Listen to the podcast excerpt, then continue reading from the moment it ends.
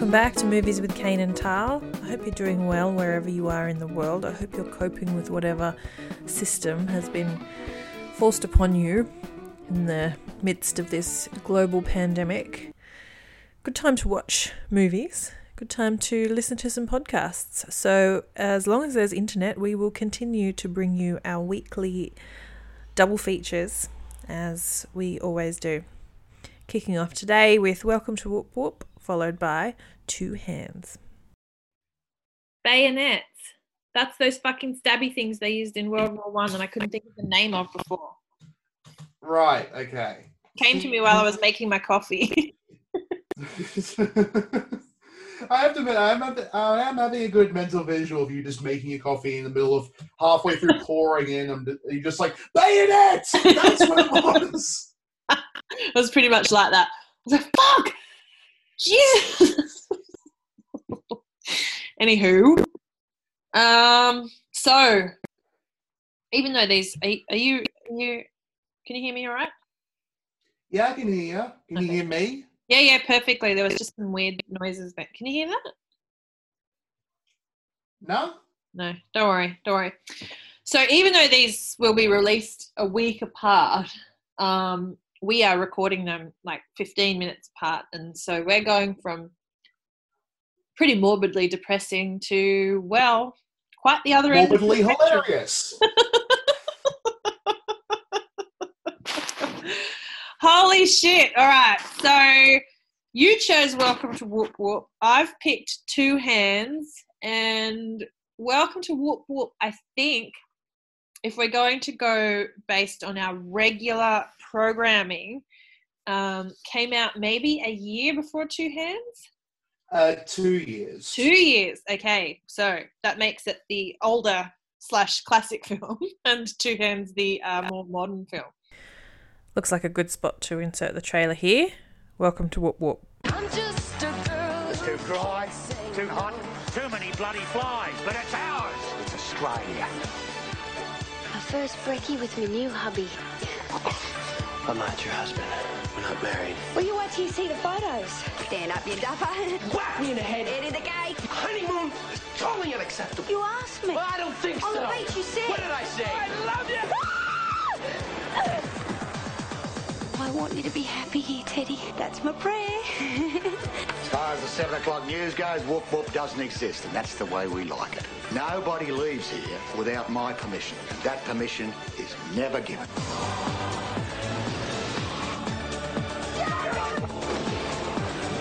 This is a kidnap.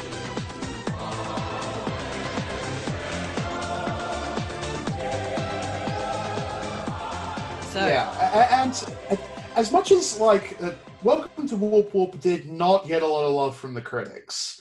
Like to this day, it's one of the it, it's one of those movies where if people say they like it, it's largely like you know it, it's so good, it's it's so bad, it's good kind of affairs. Which I, Okay, to so- an extent, I get, but Okay, so we're we we're, we're we're leading with welcome to Woop Woop. yep. Okay, right, and all right. Okay, I just need to compose myself. Okay, I'm ready. Go. All right. So, um, I, I, I want to talk about the opening first for this because it is a serious like microcosm of what the film is ultimately going for in terms of like um um like the main guy who's like this bird smuggler in America and he's bringing all these cockatoos in. And just the scene where um like the, the cockatoos escape and then everyone on the street pulls out their guns and tries shooting at them. Like that is that, that is like peak what australia thinks america is like Yeah. like it's the kind of Like image you can only Taken see Down. from yeah which itself is interesting because th- this film was based on a book by douglas kennedy an american writer Jane, I've got who a small interrupter. What do you want? I want some. I need to and I want some oats, and I also I want some water. Okay, well you can go and do a wee, and I'll get you some water. Sorry, Kane. All good. Hold that thought. oh, okay. Right. Yeah, a thing we often get into is the friction between Australia and America. And as I'll get into once Tali comes back, this is a really beautiful example of that, quite honestly. Um, in in terms of just like you know we you know we stereotype America as you know they all love guns, they all love them cheeseburgers, and over and they stereotype us as like the kind of people who ride kangaroos to work and drink Fosters, even though I'm not even sure if it's actually sold over here because that, that's kind of what we do. If we have subpar products, we send it over to people dumb enough to buy it. How else do you explain Jim Jefferies being around?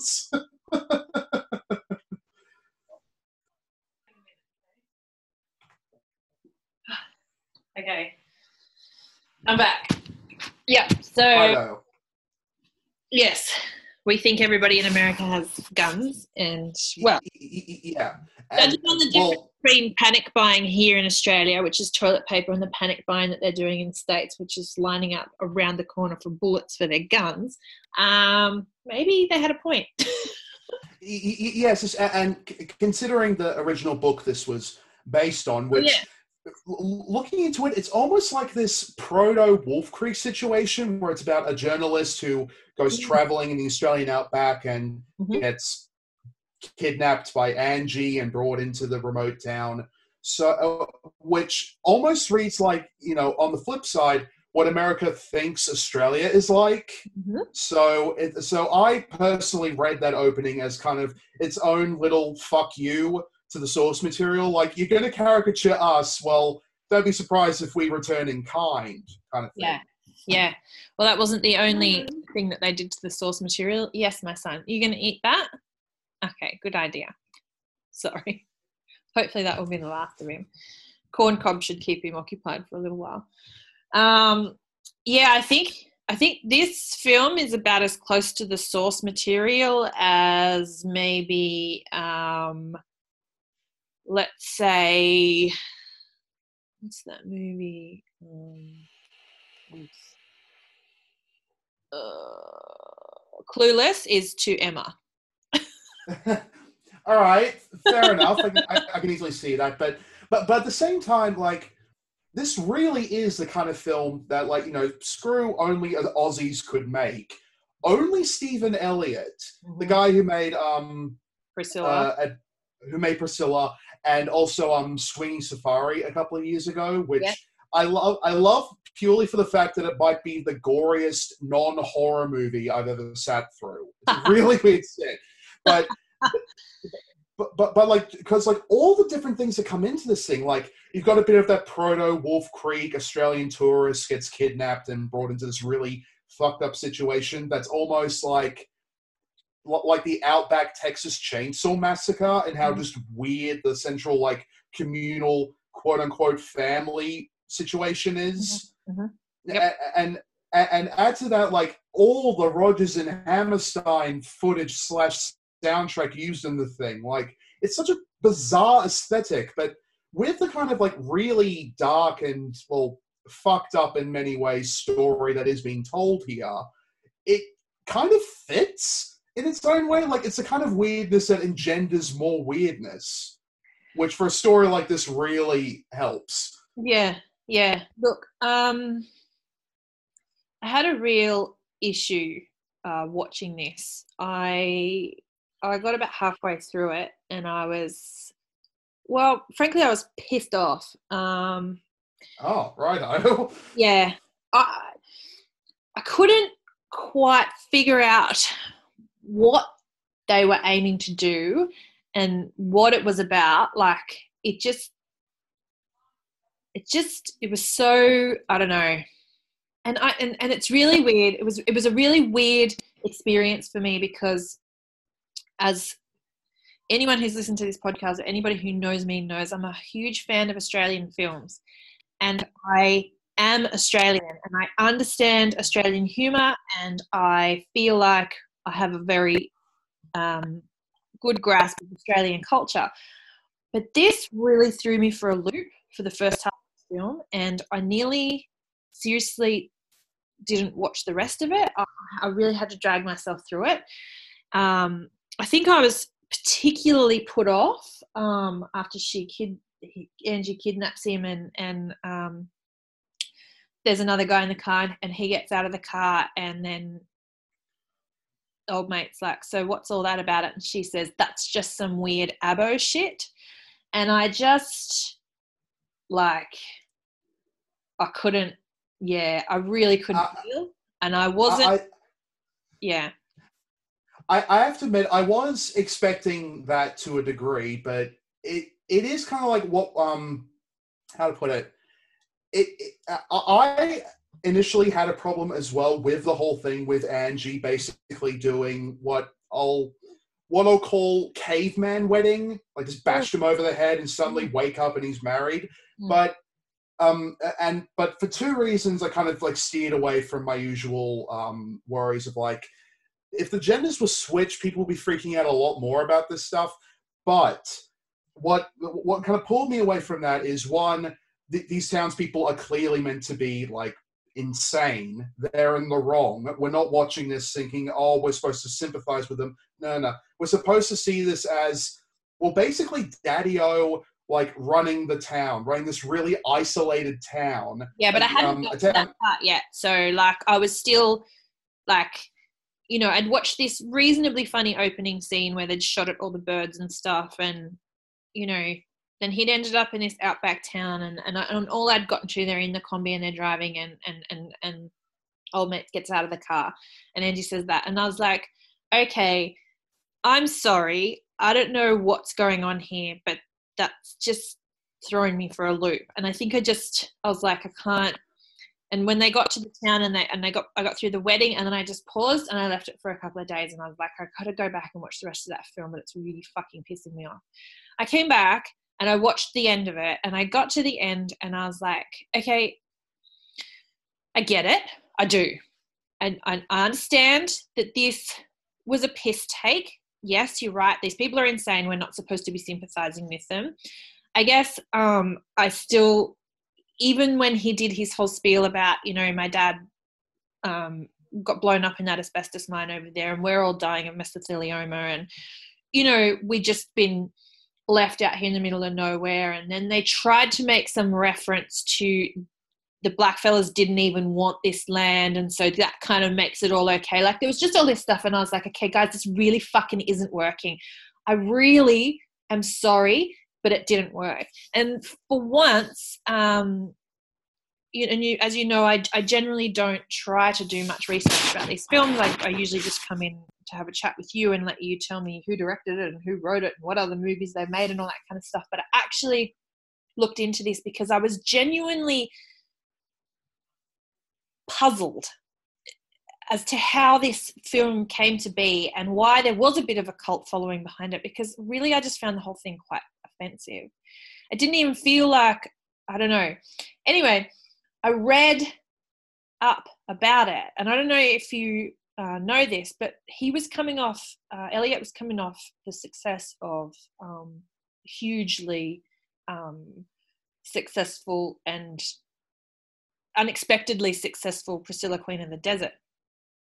And so the producers took the film to Cannes and they played it for the audience there in its three hour entirety when it hadn't been edited down to what he sort of wanted. And people got up and walked out. And those who did make it to the end of the film just just bombed it with bad reviews. Like, was like absolutely um, bombed. And I so, actually um, I, I had read up a little bit on this. Right. Apparently, like Steve Elliott was really not comfortable with that going on, w- with the unfinished version being shown, and and I totally do get it.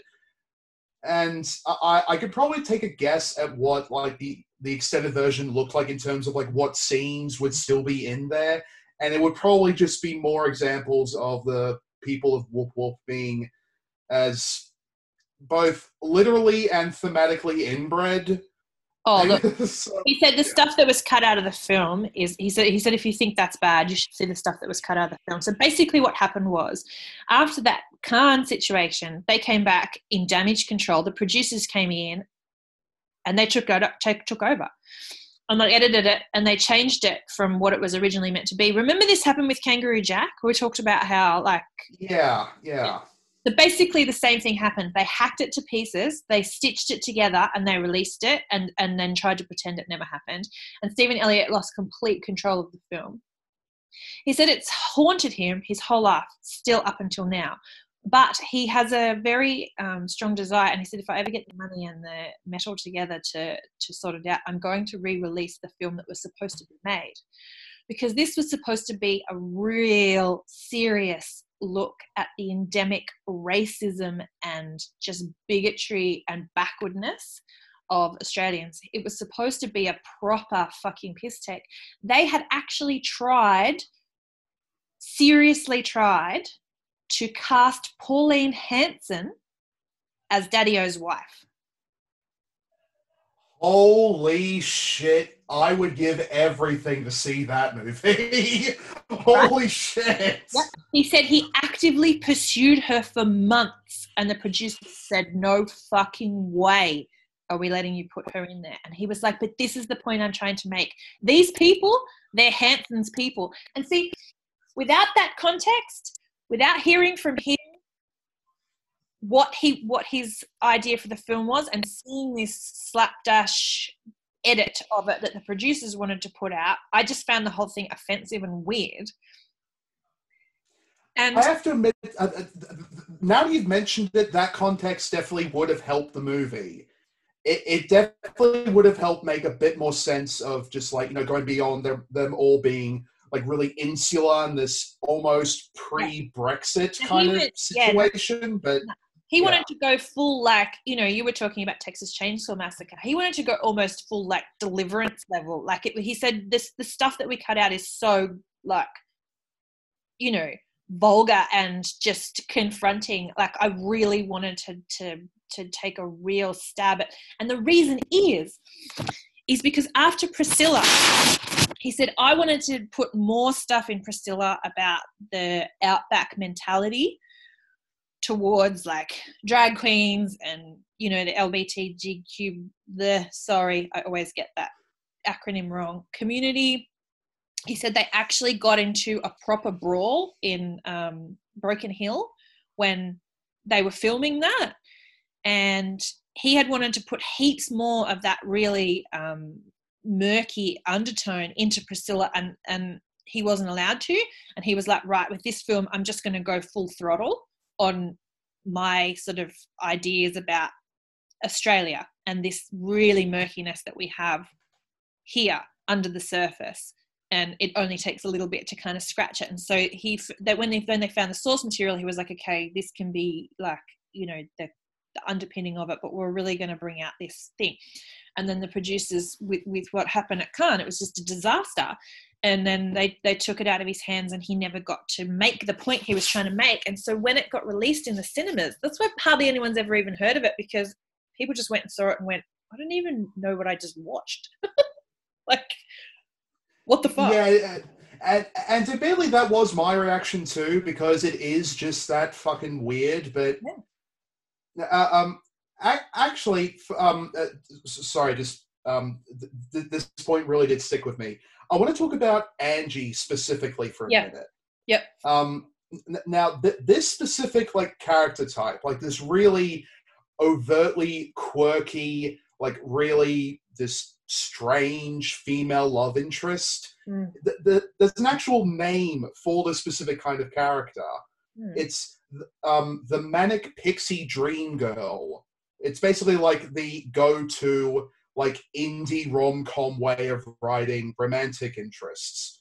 But with this, because of how like overt it was, both in like the sexuality involved Mm. and in just how like proper insane her and her background is, it felt like a deconstruction of like what this kind of person would be in real life. Like it's she's not endearing. No. She's batshit and scary. Yeah. So no totally Totally. Yeah. And I think again, I, I, for this whole section of the podcast, all I'm going to be able to say is, I really hope that one day Stephan Elliott decides to to actually go back and give us what he wanted, because I think that there were a lot more of those subtle points that he was trying to draw out here about you know the film industry in general about the way we portray characters about australia about a whole bunch of different stuff that just didn't work because it was cut to shreds. So yeah i i, I totally agree. I think there's a lot of un points that were, were unable to be made in this movie in there unless you're really looking for it um, I think that it would just go over most people's heads, and I think that, that the reason it's become a cult classic is like what you said in the beginning, is that it's a it's so bad it's good type film. But I really don't think that's what he was going for. And and after hearing all of this, I definitely agree on that point. But with me, my, like in terms of him like releasing the intended version, the um, hmm. hashtag release the Elliott edit situation like my my whole stance in regards to stuff like that is well in order for like me to be interested in like an extended director's cut of anything there has to be enough like raw potential in you know the original lopsided release that's for me to go you know what you know what if stuff were fleshed out here this could really work and that's right. part of the reason why i'm very apathetic in regards to like the Snyder cut because I honestly don't think there's anything that could save Justice League from being the sure. very dull production it is. But yeah. with this, because I can see so many little bits of like what now that now that you've explained it, the yeah. original intent of the thing, I'm like, you know what? I easily see this fleshing out into something I like even more because even with how lopsided it is and how thinking back on it, there is definitely a disconnect in areas as far mm. as what you know the film is actually trying to say. Yeah. I have to admit, I still really dug the hell out of it, mainly yeah. because of just how uniquely strange the whole thing is. Like yeah. again, I can like even though Stephan Elliott's you know vision was compromised, yeah. I still can't separate this from being like anything other than the kind of movie only he would be capable of making in the first place. Yeah. And I guess that's a, a point as well. And I probably would have written it off completely, having not sort of read that very extended article, actually, that FilmInk.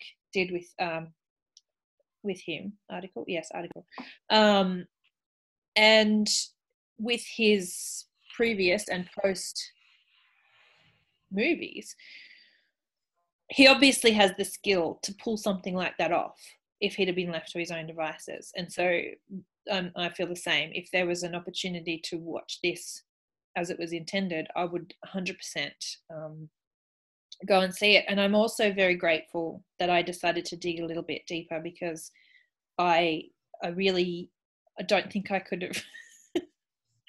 um, I don't think I could have found anything positive to say about it um, without that context, personally. And fair enough. And as much as I kind of, you know, scratch my head at just how much flack this um, mm. this film was given, because in the grander scheme of things, like it, it uh, strange definitely, but I wouldn't I wouldn't go so far as to call it outright bad or mm. unwatchable as so many other people have, because it, there is like this very like heavy like morbid fascination factor to it like because everything about it is so like so bizarre so many different textures woven into each other with the Rodgers and Hammerstein stuff and the mm-hmm. very like 70s 80s horror mm-hmm. movie aspect to it Absolutely. and the fact that I, I can look at stuff like this and go i can easily see how stuff like wolf creek or the general kind of you know mythos, I guess, of the outback as the kind yeah. of place where you know people don't return. Yeah. Especially, especially if they're not from Australia in the first yeah. place. Yeah. I, I, I, I do get that aspect. Mm. It's just like fascinating as a production, and quite frankly, it, it, if if it is going to be like a troubled production, the least it can do is be interesting as uh, as an interfered with production. And even with everything that's been said, the fact that the film comes across as this entertaining and this kind of savage in its own way in regards to how it does portray this very uh, um, this very isolated, you know, Aussie outback mentality. I honestly think that Stephan Elliott should, you know, be patting himself on the back that the film came out as good as it did, all things considered, because I genuinely had a good time with it after I got my head around some of the iffy aspects in regards to, you know, Angie's behavior and certain, you know, gen- gender politic surrounding it. But what, what, once I once I wrapped my head around that and, and kind of vibe with this film's very surreal energy, it just kind of clicked, and I'm just like, even without the bigger, you know, racial um, comments, you know, being wrapped around it, there is definitely something to be said for how telling this very, you know, um, almost fascist disguised as communal living um, approach Yeah. that Daddio has with the community, and the fact that it's a place so like insular and inbred, they had to make "don't sleep with your relatives" an official rule of the town. Mhm.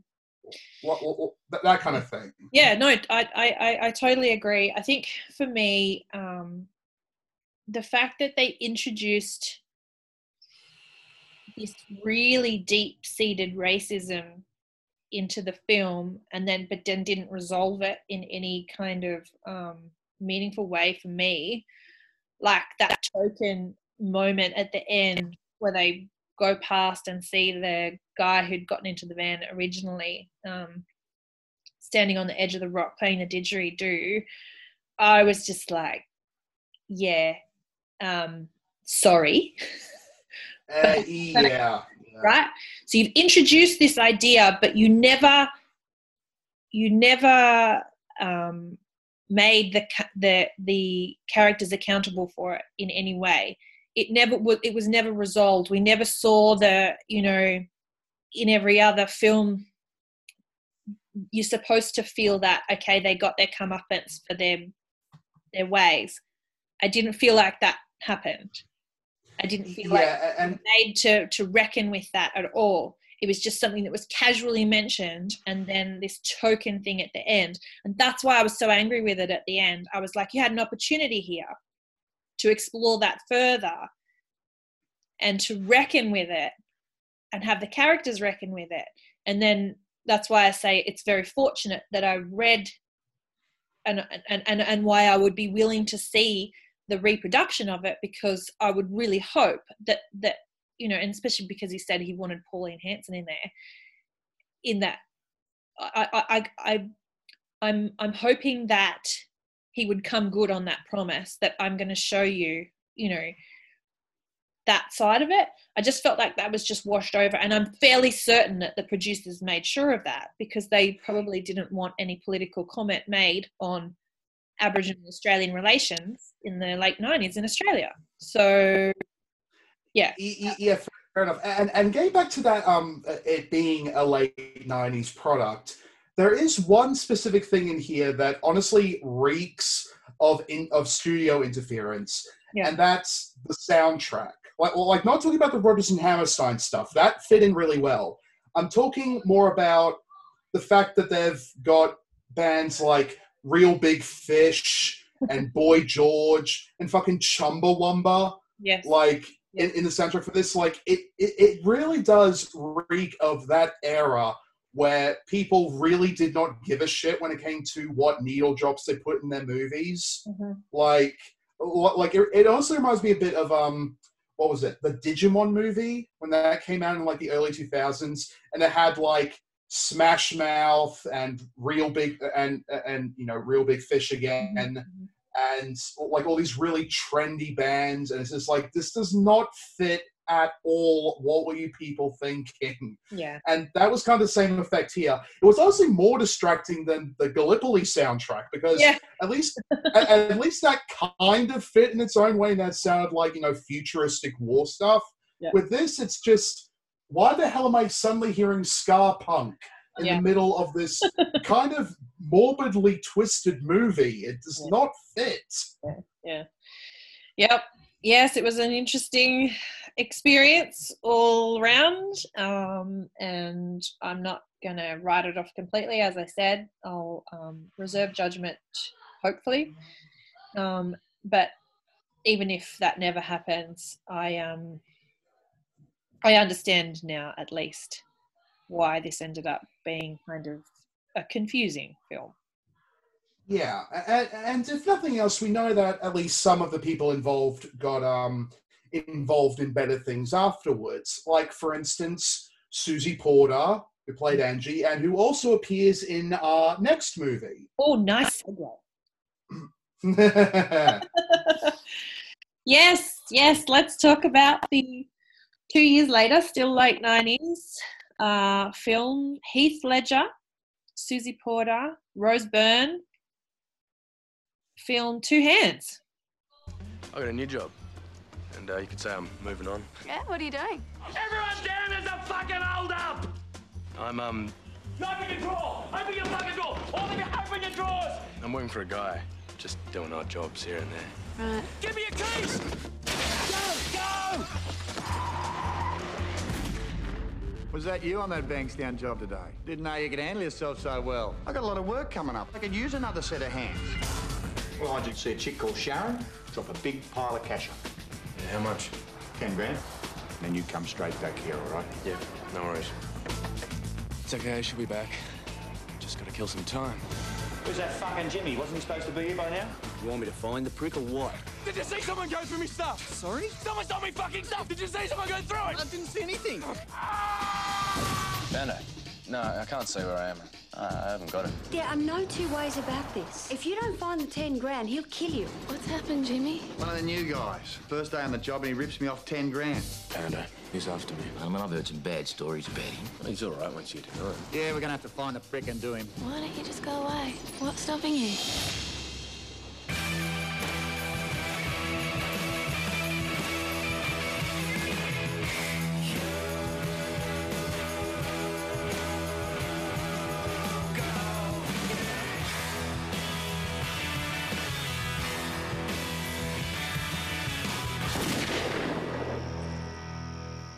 Look at it. Unbelievable. This gun's filthy. Anyone got another gun?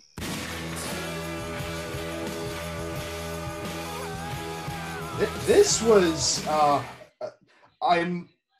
The more times I see him in a movie, the more I genuinely weep for the loss of he- of Heath Ledger because fucking hell, Yeah. one of the best Aussie actors, Yeah. flat out. No, it's it's absolutely he he. It was a, a huge loss, an absolutely huge loss. Sometime um, a couple of years after this film came out, maybe a year or two, and I was in a, f- a cafe in um, Surry Hills with my girlfriends and I, and I was sitting with my back to the um, entrance, and there was a bit of a kerfuffle outside, some dogs having a little thing, and I turned around and I saw Heath Ledger sitting there, and I turned back to my friends, head snapped back, and I was like, "Is that Heath Ledger?"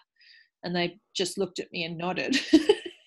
and I turned back around, and he must have seen the whole thing, because but when I turned back around at him, and he was just grinning at me, and I just like died. I literally thought, I'm just going to die on the spot here, and I'm totally okay with that.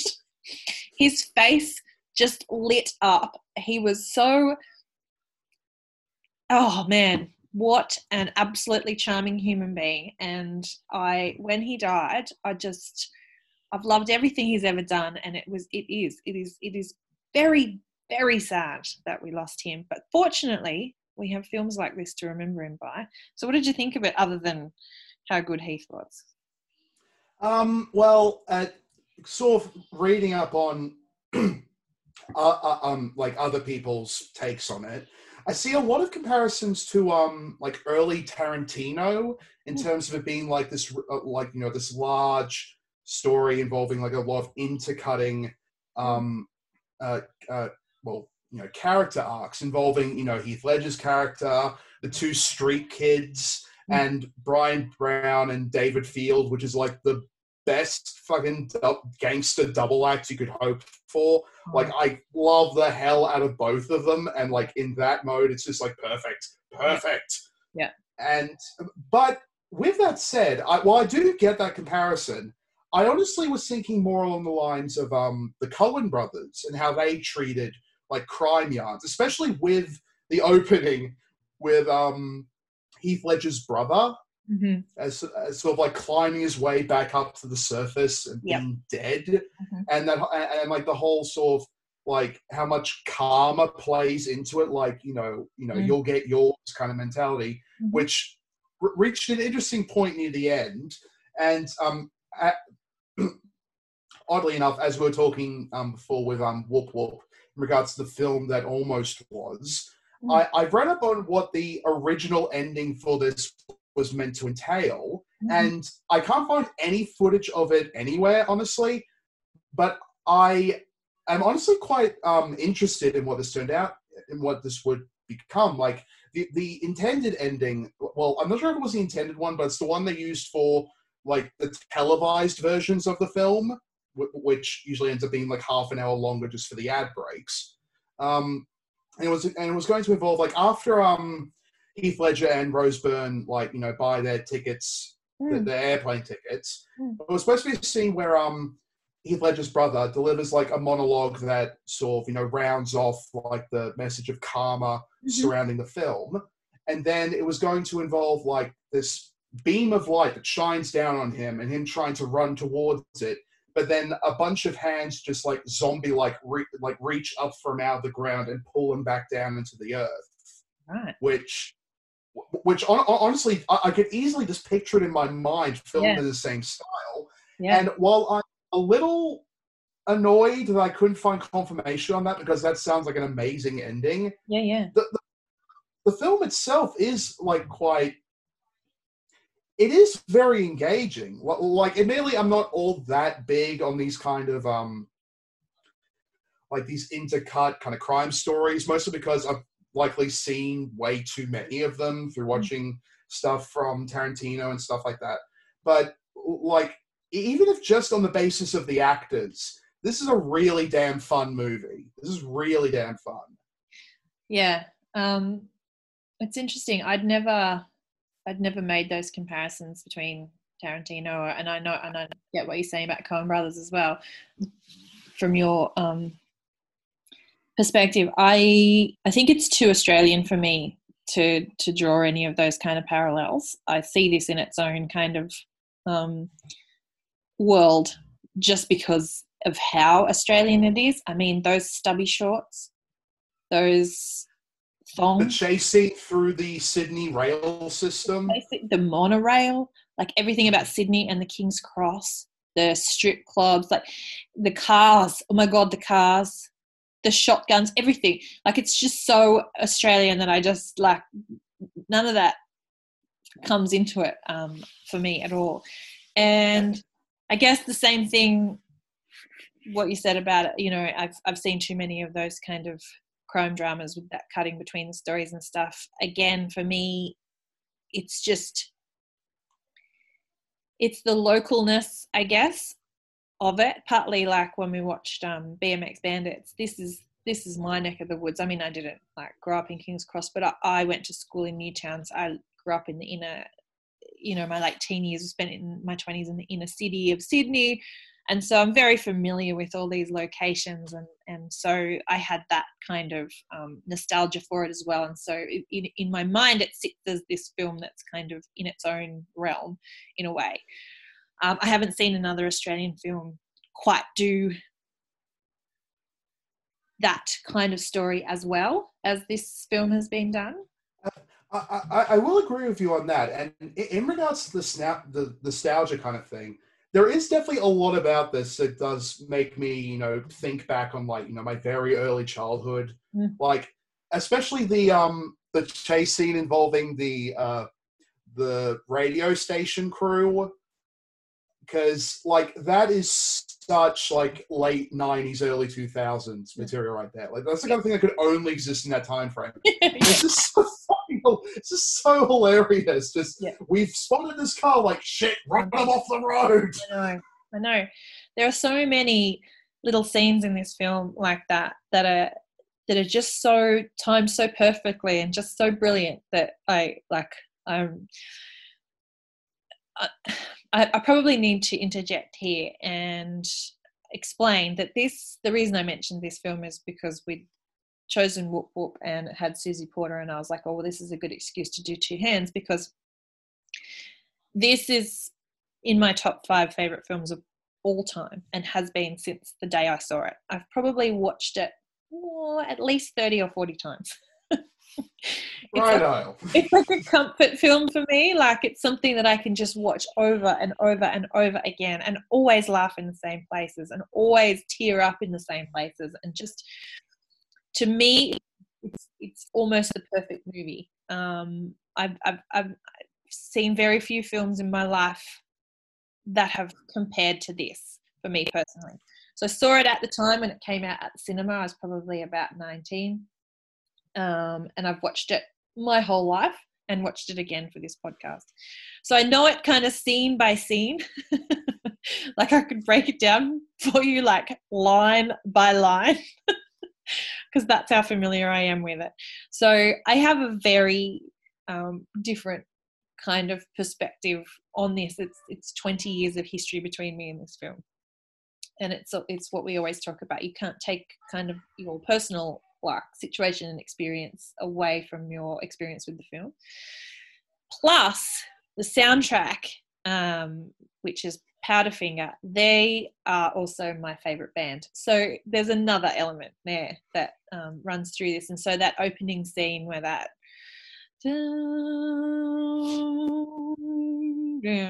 with the electric car running underneath it. That just gets every single time, you know. And at the end, these days, like, oh my fucking god, I die inside every time. And she's walking up the thing with the gun, and she's about to kill everybody in the room, and that song starts. It's fucking just brilliant. I love it so so much.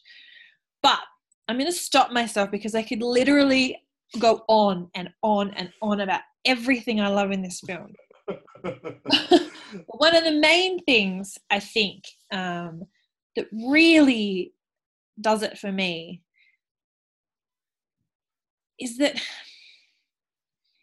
it lulls you into this false sense of security in the beginning that we're kind of dealing with some bumbling crooks, you know, like these guys are a bit you know BMX bandits again. Yeah, exactly. Right? Exactly. And so, and Jimmy's always trying to defend Pando. Oh, he's all right. No, no, Pando's a good bloke, you know? This is running through the whole film. Even though Dee, Susie's Port, Susie Porter's character, says to him, I've seen them cut a guy's head off over 800 bucks. Like, you're in the shit they're going to kill you. And he's like, oh, nah, you know, it's going to be all right. It's going to be all right. They're in their stubby shorts and thongs. They got their handlebar mustaches. They're playing Scrabble up in the little clubhouse room. It all seems, you know, kind of funny. Give him your keys. I'm not letting him drive my fucking car. You know, and it, it just, you, you're thinking, oh, yeah, like this is going to be a kind of one of those movies. Then they run over the little boy and that scene, and they're just walking along, and he just gets fucking taken out by this car. And the girl standing on the side of the road, obviously gone into shock. She's so upset. You can see in her face how upset she is. And then he gets out of the car, picks up the body, dumps it on the side of the road, and keeps on driving because he's more concerned about getting his car back than he is about the fact that he's just run over a 12 year old boy and killed him. Yeah, and so you get um, to this point in the film where you're like, uh, oh, these guys aren't the bumbling crooks that they've been sort of set up to be. The serious, like, fucking assholes, right? And that that turning point in the movie for me is is something that makes it so impactful and why the rest of the movie is is so exciting to watch and why every time there's a moment where even though it's funny like even the bit where he goes and steals the money out of the saxophone player's thing to using the payphone because his mobile phone's gone flat. And then the sax- saxophone player picks up his broken saxophone and smashes the guy over the head. that that that was amazing. Right? Uh, it, it it probably confirmed for me that anything to do with saxophones in Aussie movies is probably going to be awesome. and so so you, then you start getting into this thing that every time the good guys you know get one up that you just you're just being built up to this main final event where where she you know the young girl goes and gets a gun and takes matters into her own hands and walks up and kills some of the most notorious gangsters in the sydney underworld because they killed her best friend yeah um and it, it, um sorry to um, um No, go get back into the Yep. comparisons thing but as far as like uh, again the american side of things that this might have taken inspiration from one of the ones i keep um seeing is goodfellas Mhm. and I, I I can definitely see that comparison, especially with that final um, moment with um, between Jimmy and Pando, where he's trying to pay off the debt, but I think he he has a gun, so they're about to kill him until he just manages to get that money out, Yep. and then and and then once he finally realizes I paid off my debt, but I'm still in with these people, I can't leave, and he just breaks yep like th- that that really did that really did scream Goodfellas to me because they both, in Yeah. terms of portraying like the criminal element, they do it in the same way. They treat it like everyone involved in it treats like all these really heinous things so normally. Mm-hmm. It's kind of terrifying how aloof they are about their own business. It's kind of like gangs, kind of like gangster as horror movie in its own way. Which, given the scenes with Jimmy's brother, they had this weird like pet cemetery, Walking Dead kind of vibe to them. Yep. It it definitely adds to, it definitely adds to that. And well, again, it's like you said. Even though like I personally could make a bunch of other connections, like you know foreign movies, Mm. there is something very intrinsically Aussie about this. Like even with stuff like Underbelly and you know tr- you know the true crime element you know building up the mythos of king's cross as like this really dingy place Mhm. knowing how fucking dreadful lockout laws are nowadays it is genuinely fascinating seeing king's cross at a time when there was actual life to it Mhm. if you know what i mean Yeah, I was there. I remember it. Seriously. Yep, I know. And it's um I think it also what I like is how it draws out the unfortunate position that a lot of young people find themselves in. You, know like the working poor. I mean he's practically poverty stricken. You look at his apartment and his what he's wearing and what he does for work before Pando comes along and how he makes, you know, his brother's died and how he makes these aeroplanes out of VB cans. it's like, and, and that, that, that getting involved with someone like Pando seems like a logical decision for someone like it, that, that anybody could conceive of considering to go down that path and how sort of just relaxed he is about doing it. There's no real forethought to it. And just how easily somebody who, I mean, he's a good kid, you know, he's a really good kid, and how easily someone like that can get dragged into a situation like that and, and, and be enamored by somebody in that way and think, oh no, Pando's a good guy. Like he's not that bad, you know like this kind of sense that yeah the stuff he does is illegal but he's just you know selling car radios and stuff that he's ripped off from somewhere. And you know no one's really getting hurt but really they are. A lot of people are. And either on purpose or by accident just by being in the wrong place at the wrong time. And those those underworld criminals those underbelly criminals from king's cross at, during that time and in earlier in the 80s and the 90s i mean there were corrupt cops. There were like you know it was it was seriously awful some um, uh, um, correct me if i'm wrong but i could have sworn i heard someone in the film mention kiwi terry at Yeah. one point kiwi bob kiwi So, um, I, I don't know where. I thought. It was, I thought it was Aussie Bob and Kiwi Terry. no, no. Uh, Ki- Kiwi Bob. Right. Okay. But it, it's still it's still I I look I've never looked into this film. I've never looked into who wrote it directed it where the source material came from nothing like that. But I can tell you that they were definitely channeling real people real characters real um um King's Cross underworld for sure 100% just by looking. Yeah, and, and and getting back to what you were saying about like you know the the lack of forethought and wrong Yeah. place at the wrong time, we have to talk about the actual bank robbery Oh because that's like that's the most slapstick thing I've ever seen. Like the guy tries to jump over the counter and just knocks himself out, and then it's like, "Help! Help! Please!" seriously the first time i saw it still i still laugh every single time like belly laugh every single time it is such a funny scene it's like genuinely very funny but then they go outside and one of their mates gets shot and they're shooting at the police. Like it's like fucking what is going on here? And they had to And- leave the and- old the guy behind. yeah, and that's something I really have to give credit to um the writer director Gregor Jordan, who also, if I'm not mistaken, did um the Ned Kelly movie with Heath Ledger and Orlando Bloom. uh-huh. Um, he he's really damn good at being able to balance like that really like slapstick, like almost Keystone Cops level of slapstick in the actual like the scenes like the bank robbery and all this other stuff.